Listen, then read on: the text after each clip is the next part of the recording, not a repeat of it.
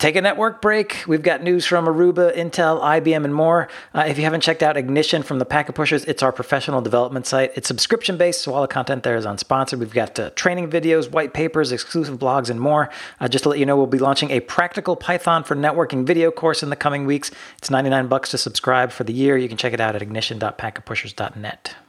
Yeah, and don't forget our Slack channel. If you've ever wanted to communicate with us and to be surrounded by other nerds that sort of follow the Packet Pushers, if that might be your thing, you go over to packetpushers.net/Slack. There's a form there you can sign up and join in with the people who are asking questions and answering them and helping each other out there. Or if you just want to tune into the conversation and not feel so isolated, especially if you're working from home, it can be useful to have other people around to chat with. They've got chat rooms and stuff, and you can just pipe up, join in the conversation.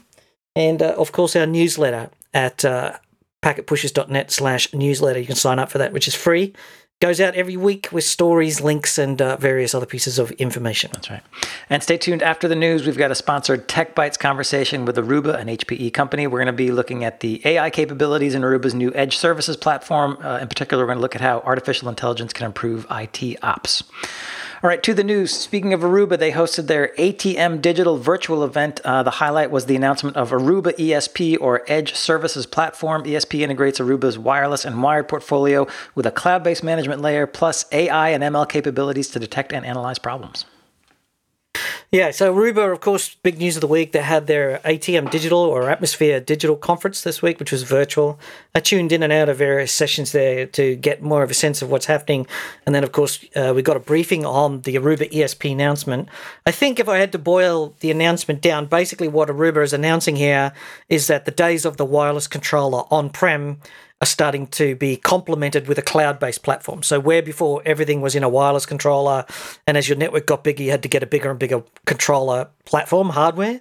Now you can start to migrate away from controllers to a cloud-based platform for a lot of that stuff. The controller will still be there for a gateway. It's not going away anytime soon, so don't panic if that's what your thing is. And that moves Aruba towards, you ready? AI-powered, cloud-native, and built for the edge with our core values of AIOps, unified infrastructure, and zero-trust security. Yeah, something like that. So, and there's your bingo. And there's your bingo. Yeah, that's right. Drink. Everybody drink. So really, I think what Aruba's doing here is copying the SD-WAN model. Remember, I've been talking for the last 2 years or so saying that the idea that we're going to do a software-defined WAN is really just the first step. The second step is when the campus and the WAN become the same thing, because the LANs or the campuses at each branch, whether it's a small branch or an office with 2,000 people, it doesn't really matter. Those LANs and WANs are actually the same thing. And in terms of bringing them together, and Aruba, in my view, is moving down that path. So once you move the Wi-Fi and the wired, that is the campus Ethernet, into the cloud, Aruba's already got some steps down the SD-WAN path. It's fairly simple, I guess my sense of their SD-WAN strategy is it's still a bit simplified. It basically comes down to an IPsec tunnel thing at the moment. It's nothing really fancy, but they're going to build that out, or say they're going to build that out over time. They already have, of course, the identity management piece, which I think is the next thing. So when you start moving the identity management on top of this cloud centralized, now you suddenly have a thing where anybody who's connecting to your network, you've got this integrated security and this identity management. So all of those pieces are coming together for Aruba, and I think Aruba's making steps down that path. What do you think? Did you get the same sort of ideas? The message. Two things I took away. I watched the keynote, and I also got to participate in a Tech Field Day event, so I got some more in-depth look at some of what's going on, and I'll have links in the show notes when they come out. But clearly, Aruba's staking its territory around the network edge. What that means, I think I mentioned this in the Tech Field Day event. Edge is whatever they have in their portfolio that's not campus or data center. So. Yes. In Aruba's case, there's a little bit of that. Yeah. In Aruba's case, it's IoT devices, Edge's branch offices, Edge's remote workers. What they're saying is they can help you identify all the devices coming onto your network and then apply security and access policies, all from one easy, simple, unified infrastructure. The AI piece on top of that is that I feel like they're definitely feeling the pressure from Juniper Mist, so they're touting AI Ops. It's essentially a suite of tools. They can provide root cause analysis of problems, deliver recommendations, and optimize configurations across your wired, wireless, and SD-WAN gateways. Yeah, this idea of using artificial intelligence on top of the Wi-Fi is pretty hot. I mean, obviously Juniper with Mist were the first there. Arista's got their cognitive Wi-Fi. They acquired somebody to build that. Mojo using, Networks, yeah. Yeah, they were using AI, and I think Aruba's realised that that is a compelling message, yep. And they are catching up. They are reacting to that. Notably, Cisco hasn't really reacted to that, and I think that's because Cisco is going to take a lot longer to react to a changing market. It usually does. These days, we find Cisco much slower. It doesn't like to have the market tell it where to go. Cisco likes to make the go down the direction it is until it finally runs out of puff and goes, all right, we better follow the market. I think this is overall, I thought there was a few things here. One is it's a very good move. It does set you up for the cloud-based thing, which, in the early days I thought was really not going to work for most people. But the vendors seem to have done all the necessary changes to sort of convince me in principle that cloud management makes sense. I still can't shake. There was definitely parts of the presentation where I was watching the marketing and the product management people get this little gleam in their eye and thinking of all the data that they can get about what their customers are doing. Mm-hmm. Like, if you've got all this data about what the customer's got in their network and what they're using, it's the ultimate sales tool. So customers are going to have to get very much smarter. If you go with these cloud-based platforms, you're going to need to up your purchasing strategy so that you are smarter than the vendor, because the vendor now knows everything that's in your network, every device, how much you're using it. You can't sit there across the table and go like, oh, yeah, we've got 100 of those, but they're not really critical. And because they've got to pull out the stats and go like, yeah, sure. Do you know what I mean? Like, exactly. A lot of your negotiation strategies go out the window. And it's also, so there's some interesting things in there about how you engage with this generally. But I think Aruba's really sort of brought this together in the sense that they're catching up quickly or reacting quickly by adding some AI and getting into the AI ops. And one thing that I liked about it was that they actually said, sometimes there's statistics, sometimes it's machine learning, and sometimes it's some AI modeling. Mm-hmm. It's not, we've got mystical unicorn powder, ground up unicorn hooves, right? Doing special magic tricks. It's not. It's a lot of it's just basic stuff. A lot of the times, I do get the sense that they're a fair bit behind some of the others. It was something. I hope that's fair. I don't. I'm not. I think astute enough in AI to judge whether they're ahead, or sort of on par or behind their competitors. Mm. I do know they are gathering a lot of information. They said they collect telemetry from nearly 1 million AP switches and gateways. They've got 55 million client device as sources, plus 65,000 customers. What they're taking all that telemetry, putting it up in the cloud, munging it through a bunch of AI and ML models to then give you information. So essentially what they do, they'll create pools that they can model on. So here's the hospital pool, here's the retail pool, here's the stadium pool, here's the, high school pool, so that you can see what everybody in this group is doing, how they configure their networks, the kind of performance they're getting, and use that to build a model and then look for deviations from essentially a baseline, and then make recommendations to say, based on what other folks are doing, you could make these configuration changes to improve your network by X. Yeah, and that's exactly the same story we've heard from other people. Most of the AI came from the Cape Network acquisition back in early 2018. So I guess that's why I'm sort of saying it's a little bit behind. I don't think Aruba took it seriously, and maybe the Cape Networks team was not being fed quite as well as the rest of the organization. But then again, Aruba's come a very long way. They've got the CXOS operating system coming out across the board.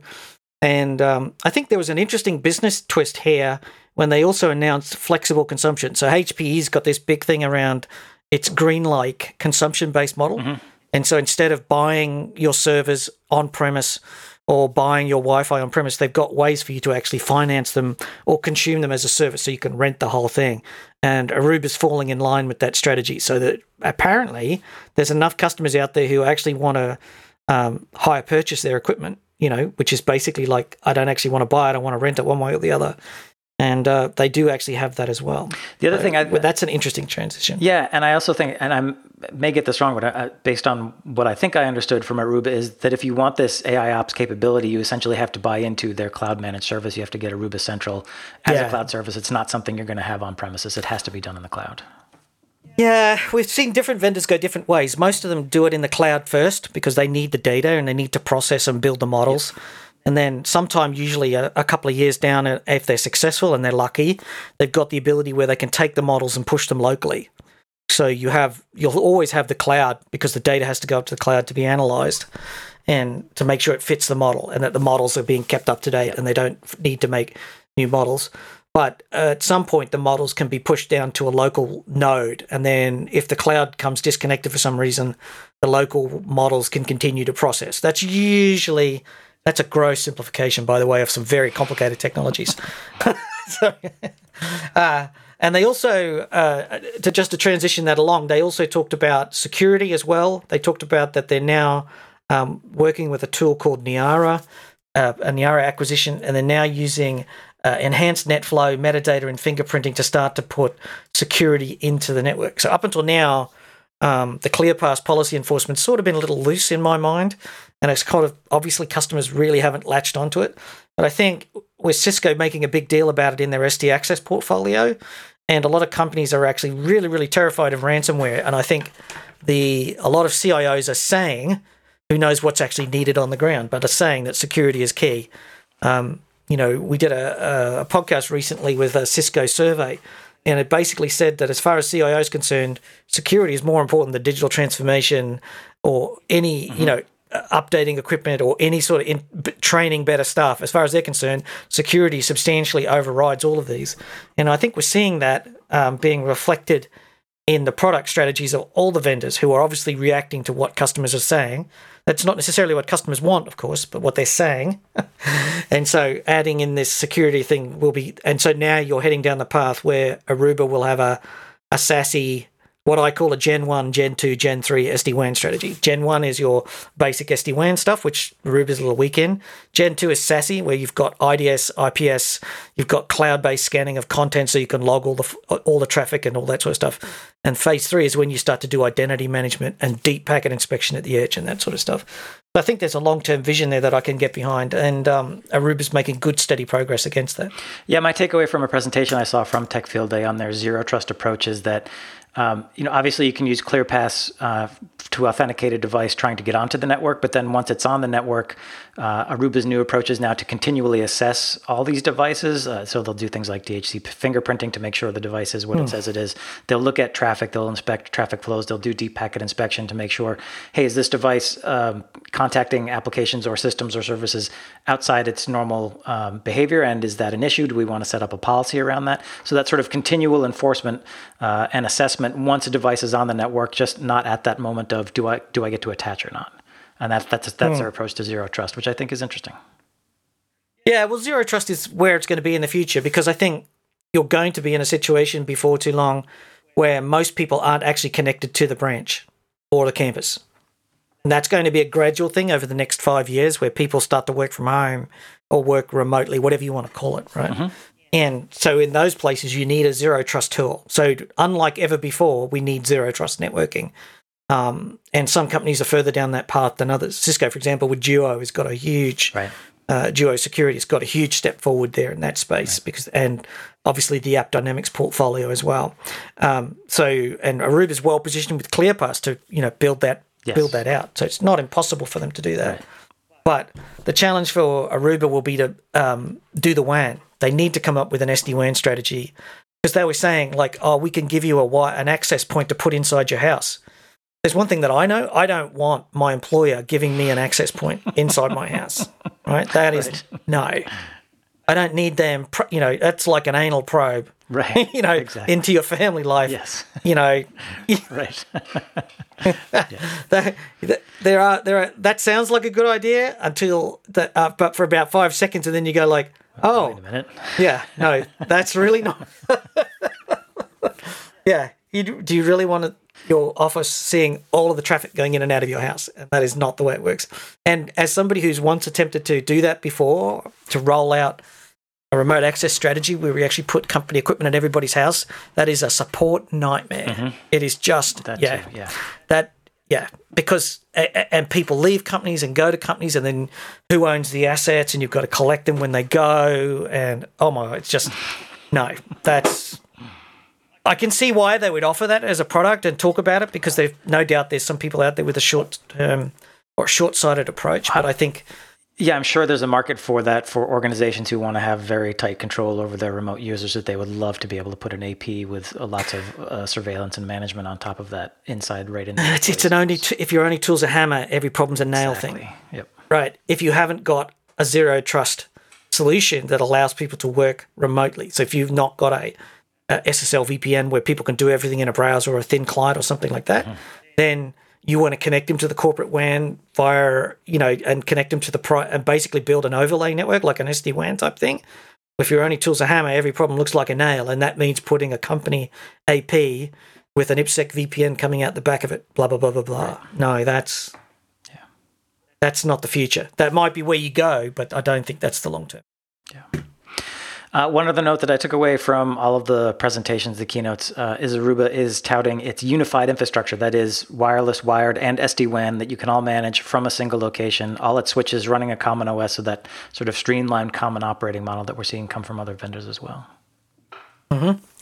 Yep. And the other thing is they're finally getting into developers. So they've started a developer hub, sharing what works and everything, but it looked a bit like, I think we should do this, not so much like, we're fully committed to working... But, you know, start small. Yep. Start small. Baby steps. Yep. All right. Links in the show notes if you want more information. Let's move on. Researchers have announced new attacks against Intel's Software Guard Extension, or SGX. SGX stores encryption keys for trusted execution functions. The attacks are called SGX and Crosstalk. They're the latest in a string of attacks going back to 2018 that started with Spectre and Meltdown. Yeah, so I think the cracks in Intel as an organization are showing here. This is the second time, even though they have fixed the SGX problem last time and talked about, you know, we're definitely going to fix this. It's been basically broken open with exactly the same attack as last time. I didn't have enough time to really get deep inside of this, but you can read the Intel advisory links in the show notes, and then there's also a good review on Beeping Computer, which talks a little bit about how it works. But the general thrust of it is exactly the same as it's similar attack to what happened back in 2018. So Intel did the corollary is Intel did a bad job securing it. This is a real problem because if you're a cloud company, you should be concerned, because if you're offering bare metal servers and people can get access to these keys, then that's a weakness. And if you're in a private network, it's not so much of a problem because the chances of people getting access to the SGX table is pretty limited. So sort of not something that's an issue that you need to race out and do something about. You need to be aware of it and maybe evaluate, and you probably are already evaluating if your organization is. But I do feel that this is these problems with these Intel CPUs are really pervasive. And I understand why AWS, for example, pursued its own strategy to build its own NIC, because it really can't trust the motherboard to be secure. It seems to have known or to have been aware that these sorts of attacks were likely, and that also the BMC firmware was vulnerable to attack and a whole, like the row hammer stuff.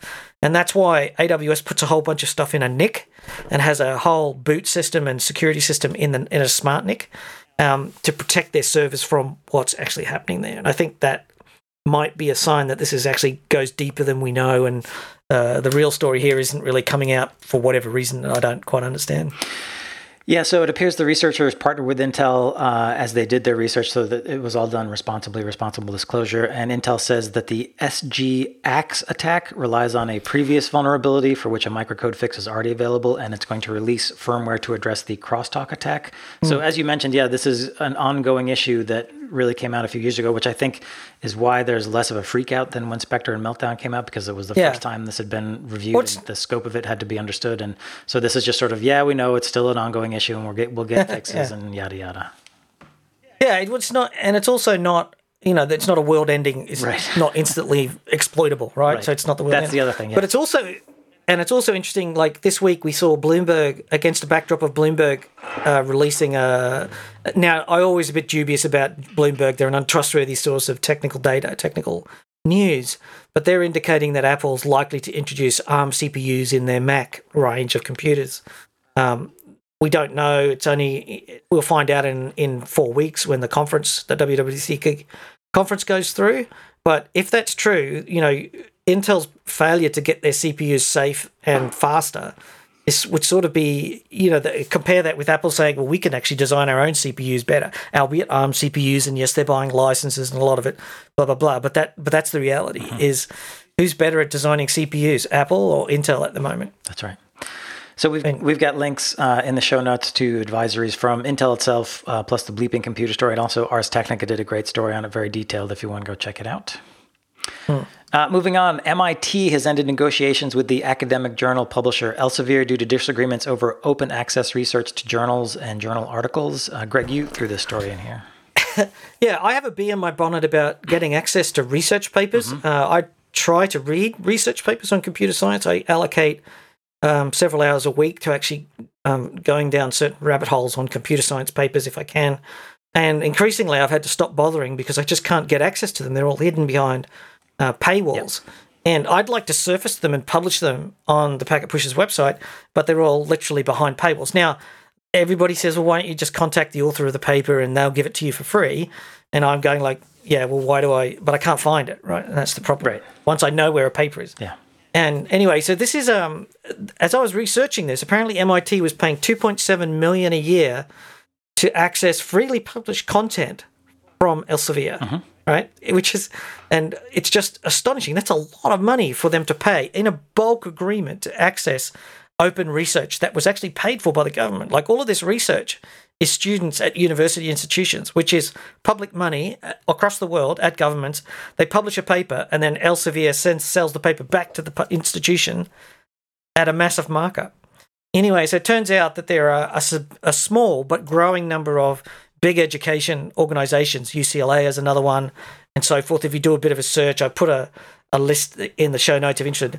But they're actually walking away from the deals that Elsevier used to give them. So Elsevier used to offer them like a Comcast or a Netflix bundle where you can have everything we have for a fixed fee. Yep.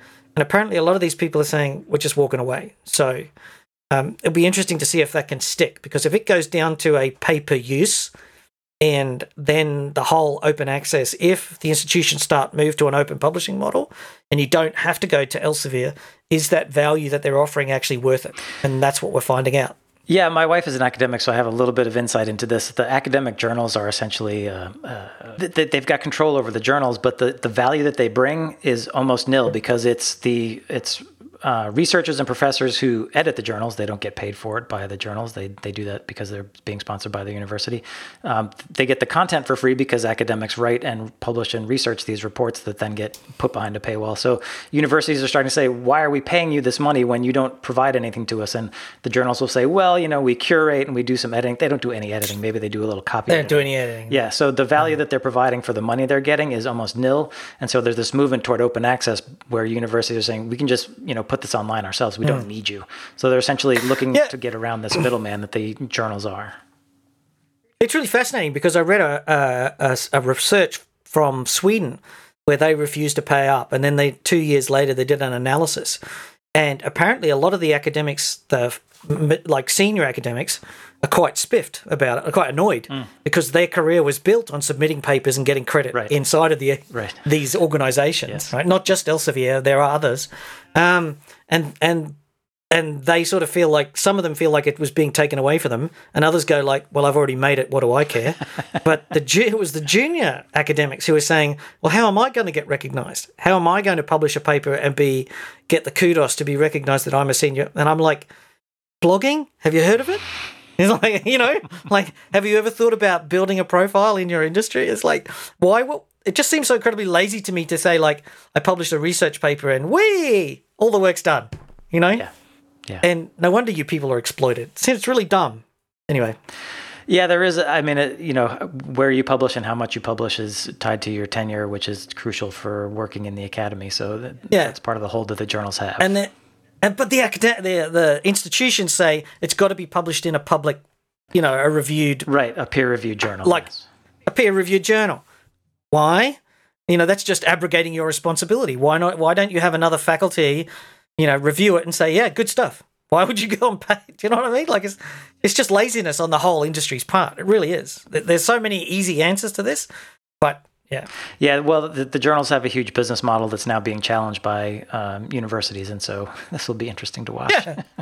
But I mean, why couldn't you, as an academic, just send it to your, you know, you've got a peer in another university somewhere, you know, and you say to them, could you please peer review this paper? Well, the issue is you don't want somebody who knows you, because they may not, it's got to be blind. The peer review has to be blind so that you don't know who it is, because you don't want, you know, your knowledge of this person, whether you have a friendship or a grudge against them, to influence the actual. See, that only makes sense in time when people aren't connected.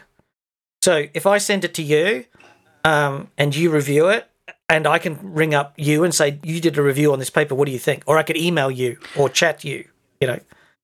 The world's changed. That was true in the days when, you know, 20 years ago, 30 years ago, where there was no way that you could contact the reviewer and actually say, are you related to the person involved or something? No, I don't think it's that. It's that you're trying to, when you're reviewing, as a reviewer, you want to be as unbiased as possible. And if you know the person, that could potentially allow bias into your review of the data. So that's the whole point of having blind reviews. And so it's not about calling up your friend and asking them to look at it. It's about, the part of the peer review process is that it has to be blind so that biases can be limited as much as possible. But there's still ways to do that without having, you know, a paywall journal be in the middle of it. And the other side of this, too, is a lot of these disciplines are getting increasingly specialized.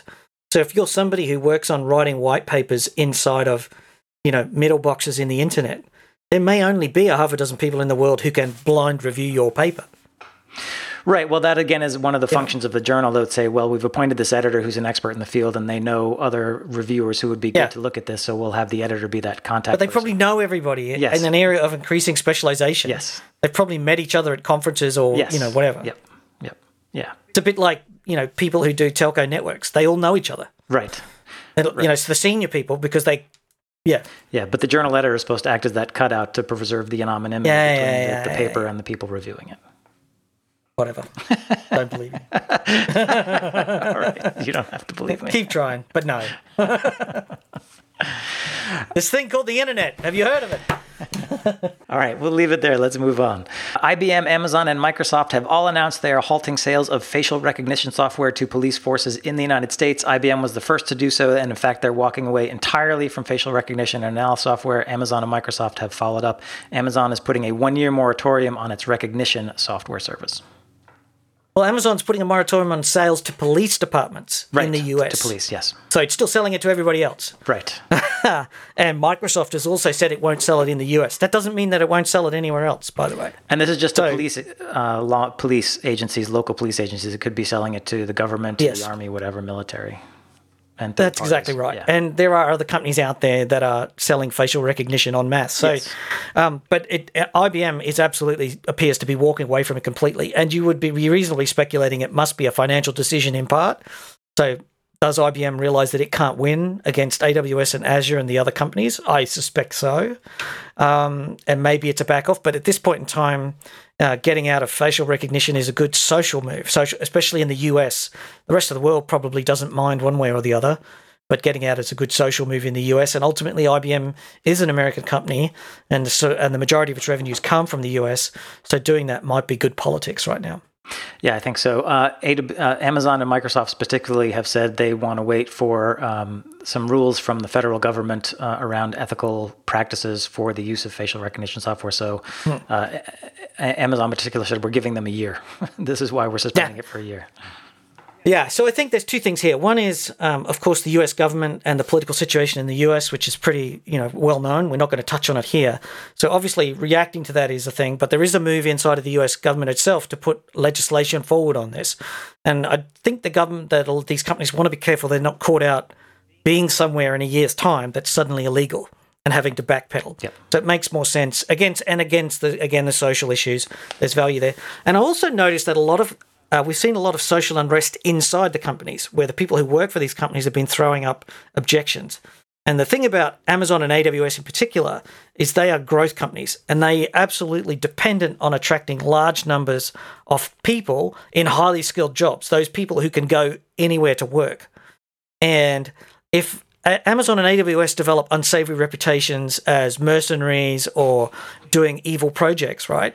Then they will become unattractive places to work. And it's a subtle thing, but it's actually a real thing. I've seen surveys of younger workers that indicate they are unwilling to work for boring and/or companies that are evil, right? Mm-hmm. They will literally choose a better job. And if you are a worker who's got choices, and if you're a pretty highly skilled programmer, you've got plenty of choices. Yep. That actually hits the bottom line.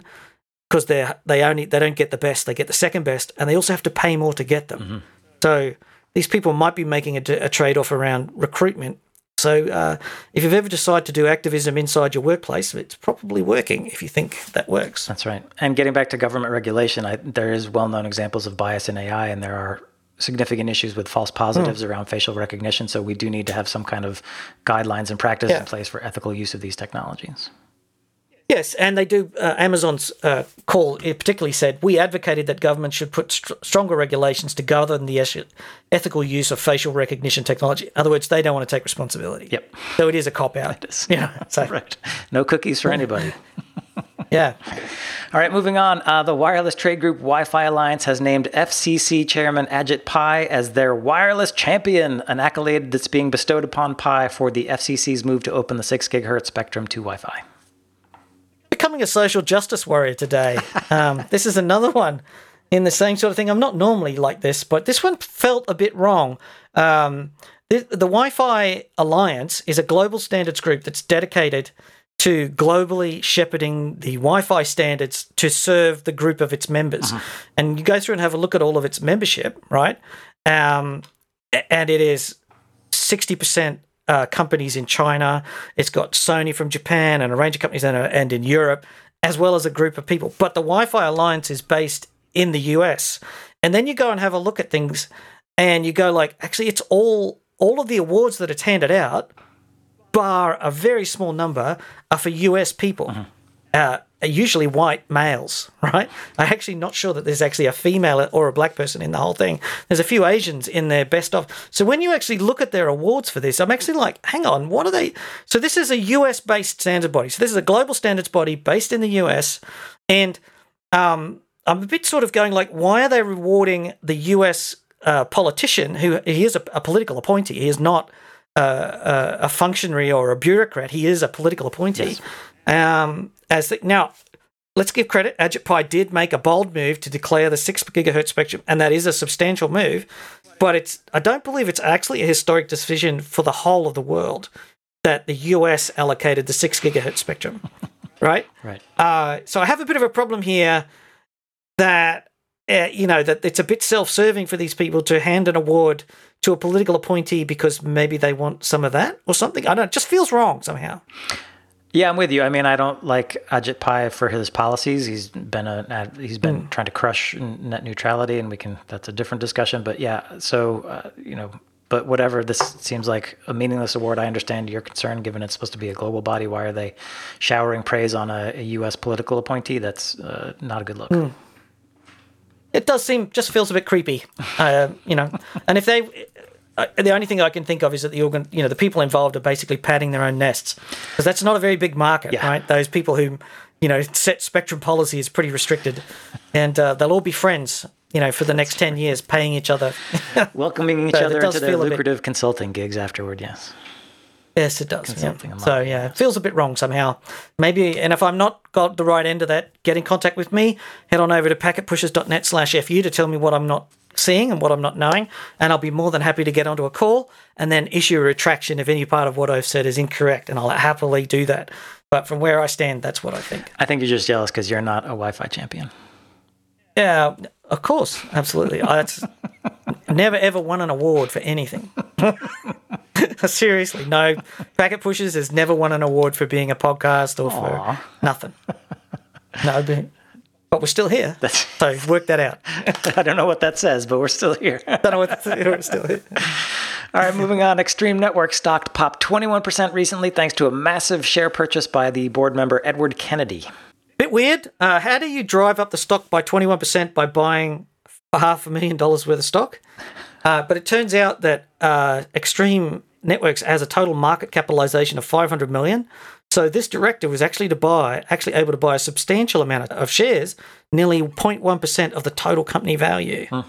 So a director of the company buying a substantial proportion of the company's total value is something to take note.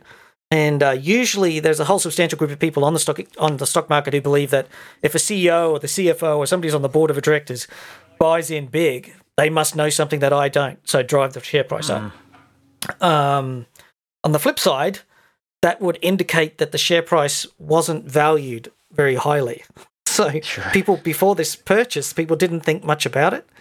And shall we say? Yes. And the fact that somebody does believe in it suddenly made it 20% more valuable. So I'm not 100% sure quite how to take this, but it's unusual. And also what caught me out here was that Extreme Networks has a total market capitalization of just $500 million, which seems to be a substantial shrinkage over the last period of time. That's which is interesting. Yeah, that's right. I remember when they were doing all their acquisitions, their goal was to become a $1 billion in revenue company. So, yeah. So, yeah, just a thought there. All right, something to ponder. SpaceX, they've got a second chance to get a slice of a $20 billion pie of U.S. government subsidies to provide rural broadband. That's thanks to a recent rule change by the FCC that will allow the satellite provider to apply for the subsidies. SpaceX and other low Earth orbit satellite providers can now apply for the subsidy. Yeah, so I put this in just to round out the story. Last week we talked about SpaceX being kicked out of the broadband process because it didn't meet the requirements. They've gone, wah, wah, wah, you've got to let us in. And the global Wi-Fi champion, Ajit Pai, has actually let them in, it seems. And because SpaceX made a submission saying that it asks only to have the same opportunity to participate in the auction and to be subject to the same auction procedures as all other potential bidders. And they were excluded on the fact that it was technically impossible for them to meet the requirements. But apparently now they're way back. So who knows? Who knows where we are? So I just thought I'd mention that because I do actually have high hopes for the space broadband to offer us a way to get free of the terrestrial telcos. We need better choices here, and it might be that this works. Rural broadband in the United States is an absolute mess. The government has spent billions on it for almost nothing to show for it. So, yeah, I'm hoping that there's a solution out there. We don't know if it's SpaceX. We'll see. I'm open to them being given a shot as long as there are actual strict, stringent technical requirements that they can meet. Yes, we'll see how it goes. I just wanted to round out the story and see what happens. All right, our last piece is an amusing little thing. After being dinged for a trademark violation by Let's Encrypt, a tech hobbyist has renamed his project Let Us Encrypt. Lettuce as in the leafy vegetable. Let Us Encrypt is an open source project to make it easier to provision digital certs from Let's Encrypt in Windows ASP.NET servers. Yeah, have we got another one? Wah, wah, wah. It's pretty funny here because all I can remember is back when I was as a young teenager, I was an altar boy, and I remember that one of the big altar jokes was "Let us pray," and the penitent says, "Really, Father?" And he goes, "Yes, let us pray." So the guy gets a lettuce and says, "How's it going to pray?" Right? It's just so. But I'm Tish. I'm here all week. Pretty good fun. I mean, the idea that somebody like Let's Encrypt, which is fundamentally an open source project, wants to defend its trademarks sort of feels a bit grievy. But okay.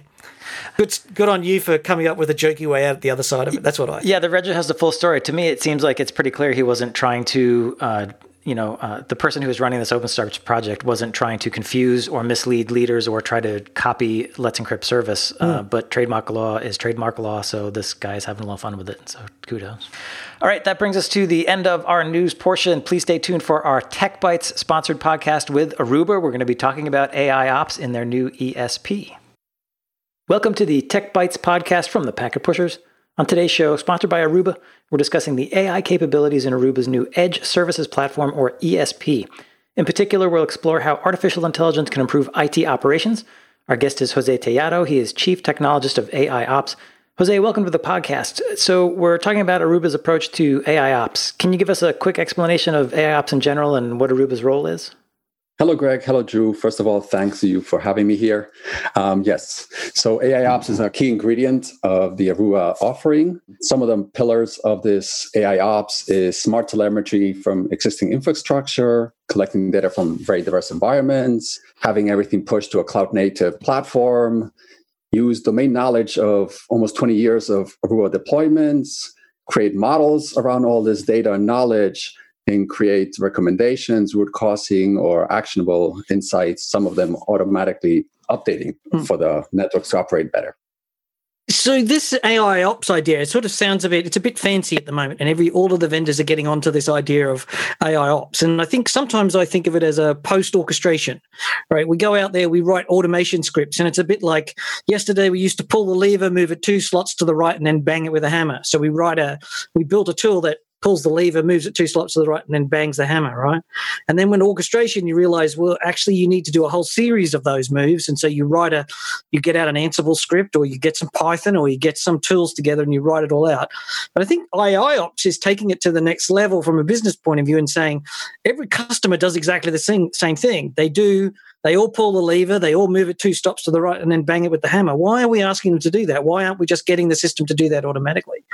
Is that a fair assumption around AIOps? So yes, that's a pretty good analogy. We're trying to learn. I mean, not every network operator knows what's best for its network, its environment, its operating system, its devices. And we're trying to actually do a combination of finding out what's wrong with your network and recommending best practices being based on seeing networks that are operating better than yours. And of course, things that could be automated without having a user having to press those levers is much more efficient. Yes. Yeah. But so I guess what you're trying to say is there's a reaction part. So AIOps is a reaction part. So I see something in the network, I flag it. If the software and its intelligence, I'll use inverted commas, we'll talk more about that in a minute. If it sees something in the network, then it reacts and says, oh, I know what this is. So can it actually close the loop there and then resolve, or does it react and alert? So it actually has both flavors. Sometimes the problem is so complicated that even AI doesn't know the solution. But what it'll do is enrich based on all this smart telemetry so that somebody that's an expert could go and resolve it. But for many of the use cases where machine learning could actually use the data and predict a good output, we'll do it automatically. Okay, so I can get automated actions if I want to, but if I also just want to have alerts and context, I can get that to surface it up to me so that my team can then go take care of the problem. Yes, because some problems cannot be fixed by automation. For example, there's use cases where given your network infrastructure, say you have an 11AN infrastructure, and there's a lot of devices in your network that are 11AC capable, and we know that based on capabilities advertised across tenants, and we know you're not meeting the SLAs that your applications need, the recommendation may be upgrade your hardware to this version, and you cannot do it through automation, but we'll give you data to support that decision. Data presumably you could take back to your boss to get the budget to upgrade your APs. Yes. And sometimes the problem is outside the network you're controlling. So maybe you have Aruba APs and switches, but you have some other WAN issue. And we could point out that there's a WAN issue that's preventing your applications from performing better. And we cannot automatically update. Oh, it's not WAN. The WAN. It's always DNS. Yes. But we have the insights for that too. We'll find anomalies in DNS servers, and maybe you don't control them, but we'll tell you the anomaly is in this DNS server. All right. So we are actually doing some application level capabilities for certain types of things. It's not an application inspection engine, I don't imagine, but if you can check the DNS responses and say, oh, hang on, something's going wrong here. Yes. And that cannot be automatically closed looped and fixed. You have to go and call a different number. Yeah. Now, I think the other part about your AIOps is that you're moving to a cloud-hosted operational platform. So that is, and we'll talk more about that when we talk about the ESP, the platform that you're doing. So maybe what we should do is break down the elements of an effective AI. How do customers think about an AI solution? How would Aruba want customers to think about an AI solution? Well, first you have to subscribe to the central ESP flavor. The devices obviously are sensors too, because when they're interacting with clients, they're getting tons of data they're getting tons of fingerprints from the devices based on how they're scanning, how they're probing, what applications are running, the capabilities, the interoperability issues. All that smart telemetry, which includes things such as stats, events, capabilities that all ship to the cloud. Then we actually have very diverse environments because all this data is collected in a central spot. So we could actually build models that are targeted to your environment. It's not the same thing to be in a conference room than to be in a stadium or be in a dorm. So we basically use lots of features of the environment, which include Wi-Fi infrastructure things, infrastructure density, propagation in the environment, the device mix, what applications the devices are doing. Then, of course, the machine learning models we pick, we make sure they're robust and explainable when possible, so that when we try to apply them a little bit outside the environments where we actually been carefully tested, they're actually robust and don't generate weird outputs. Okay, I think that's important because my understanding of AI and ML is that you need a fairly large data set to get useful insight out of it. And so you're saying Not only are you gathering telemetry on my individual organization, but you're pooling it and presumably anonymizing it in some way so that you can get additional layers of insights, plus have a larger data set to work with from the beginning. Yes, we're pulling all the information, but we also want to make sure that the information that you get back and what actions you should be taking is based on networks that are similar to yours, because we don't want to recommend you things that work well in a stadium and recommend it to your dorms. Right. Completely different Wi-Fi environments. Okay, so you can give me sort of adjacent recommendations, but still having some relevance to my environment. Yes, they have to be targeted to your environment, yes. Mm. Do I have to do a lot of work to set this up? So sometimes these types of tools need me to configure them for a few months or years first. I mean, a brief period of time of adjustment, a deployment, with some professional set. Is there any of that going on? No, the setup should be rather straightforward. Some of the models that learn locally will need some time to settle and become accurate. I mean, most of these models, we don't actually deploy them until we're sure that they're accurate. But a lot of these config recommendation things, they're learning from your peers. So we could find out what environment you're operating very quickly. Within a day or two, we could know if you're a classroom, a dorm, an auditorium, a stadium, actually even less than that. So we could start applying a lot of the recommendations from your peers very quickly. But if we're going to do anomaly detectors that detects that something strange happening to your sites today, we need to learn what's normal for your site first. So those could take a week or two. Right, yeah, but they're self-learned. They're not, I don't have to spend, hundreds of hours professional services tuning the algorithms or the models to get that out. No. The learning has been done on the pooled cloud-native platform, where it's pooled data. Currently, we have data from over 1 million access points and 50 million clients. So those models already have been built. The things that you could learn from them will work right away. Right. And this is the value of AI, is that you're learning them automatically. It's not even, well, you're probably doing some modeling and there is some human interaction with the process here. But generally what you're saying is your artificial intelligence and machine learning algorithms is saying, this is the data. And if I look at this, I can see that there's a pattern here and that's an outage. We can intuit or learn or deduct that is an outage condition or something that react to. So then you give that learning to everybody who's subscribed to the service. Yes, the inference is quick and you don't have to do any work. The designing of the models that was applicable for the use case that the client would find useful, that model was fine-tuned by some expert in the field with some data science help. But yes, you don't have to do anything. And how does that data get to Aruba? Because today, most of our wireless network infrastructure is running on wireless controllers, and the APs are all talking to the wireless controller. This would predicate that there's some sort of data going up to the cloud, and there's also some sort of cloud operations that might be either working with or replacing the controller? So we have two flavors of APs in Aruba, the ones that actually natively send data to the cloud, and the ones that are, as you mentioned, are controller-based and locally administered. But we're going towards this unified architecture where the controllers, which going forward will be gateways, will be sending telemetry to this joint platform. So campus customers could learn from IAPs, which are cloud-native, and they could jointly give each other insights going forward. Are you also wrapping Aruba switches into this as a telemetry source? Yes, of course. Yes, in Aruba gateways for SD-Branch, yes. Okay, and what about ClearPass? Can you also pull that data in? Yes. Okay, so this is the whole portfolio feeding into the cloud.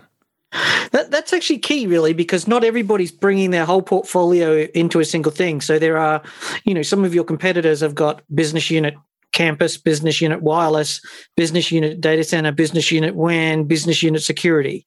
It's not unified. You have to self-assemble it and make it work. I think what Aruba's putting out here is that we're much more unified in this approach. Is that a fair statement? Yes. The software teams across all those segments go to the same leader. So yes, the data from APs, controllers, SD-Branch gateways, switches, all that software is under the same leader. So it's not different business units. Could you walk us through one or two use cases of how AIOps is actually working out in the real world at a customer site? Okay, so I'll give you some examples.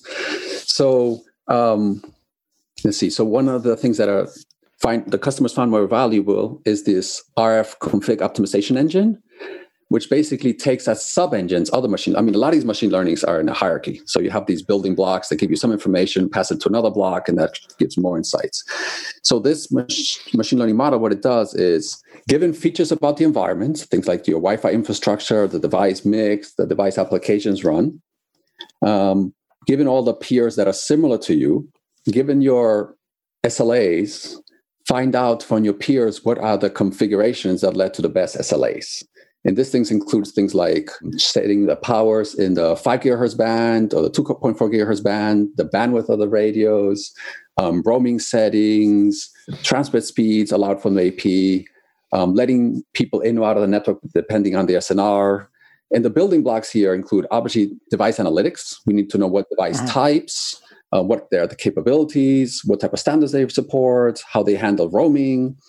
We need to know things about the AOS version, what type of features are enabled, and the type of parameters that optimizes are, for example, transfer power in 2.4, transfer power in 5 gigahertz, what's the bandwidth, 20, 40, 80, the probe thresholds that lets users in or out, the transmit rates that the AP is set to let devices in or out, and of course, being aware of the device capabilities. Is it 5 gigahertz capable? Does it enable 11AC? What transmit rates it could handle? If your users are indoors or outdoors, other movers moving.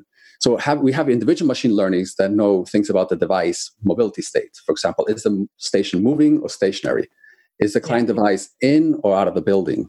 Are all building blocks to give you a config recommendation that'll tell you set these 10 different parameters so that users walking outside the building are not let in, users that are roaming have the best experience, and people that are running best effort applications get the maximum speed. So this is all done based on featurizing your environment, finding peers, finding configurations that work best for your environment, and automatically recommending this. So if I was trying to tune my own environment, going through all these configuration options that you just laid out, if I was doing this by hand manually, that could take a very long time. You're saying you can sort of provide a set of built-in recommendations based on performance metrics I've gotten from peer organizations.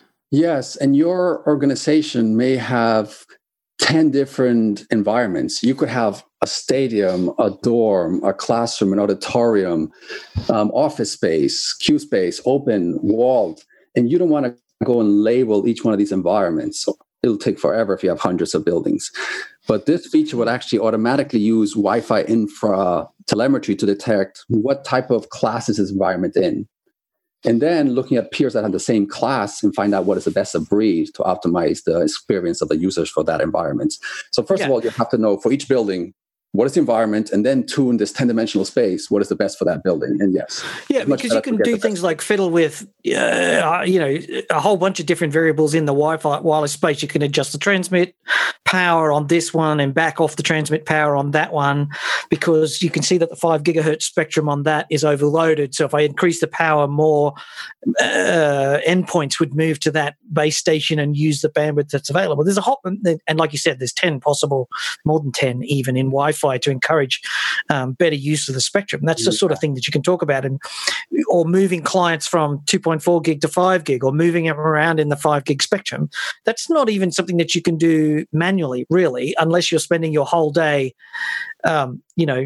watching performance. And that's an incredibly tedious thing to do. I mean, yes, you could have a script that every day is changing the configurations in a 10-dimensional space and find the optimal, or you could just let's machine learning do it for you based on peers, which when there's 1 million APs and 15 different environments, there's a lot of combination that are automatically done for you. You don't have to do it, change it every day, monitor the performance, and do it again. So we've talked a lot about AIOps, and this is really part of a bigger product portfolio. What is the product strategy that Aruba's folding AIOps into? Okay, so AIOps is part of the Aruba ESP platform, which includes 3 main pillars: AIOps, unified infrastructure, and zero trust security. Today, we focus mostly on the AIOps based on the unified infrastructure that's providing telemetry that's could be pooled against multiple networks. And the AIOps includes all, as we mentioned earlier, wired, wireless, and WAN jointly. And it jointly includes campus, branch, and data center remote worker architectures. So one of the things about the ESP, because we got briefed on this, is the fact that it's the same operating system across all the devices, and all of the Aruba software is unified here. So we're talking about ClearPass for zero trust security and the segmentation, and bringing it all together in a single thing. I think AIOps is kind of rounding out the portfolio, not so much. Well, I see it both ways. I think AIOps is rounding out the portfolio and extending it in a new direction, so that it's almost like Aruba's doing the orchestration for you to some sense. Yes, AIOps will be pulling telemetry from all these other building blocks and generating models that could help with any one of these facets. Well, if folks are interested in learning more about ESP or seeing it in action, check out Aruba Atmosphere Digital. That's ATM Digital. You can find out how to sign up at ArubaATMDigital.com. That's ArubaATMDigital.com. Thank you, Jose, and thanks to Aruba for being a sponsor. And you can find this and many more fine, free technical podcasts along with our community blog. That's at packetpushers.net. You can follow us on Twitter at Packet Pushers, find us on LinkedIn, like us on Facebook, and rate us on Apple Podcasts. And last but not least, remember that too much networking would never be enough.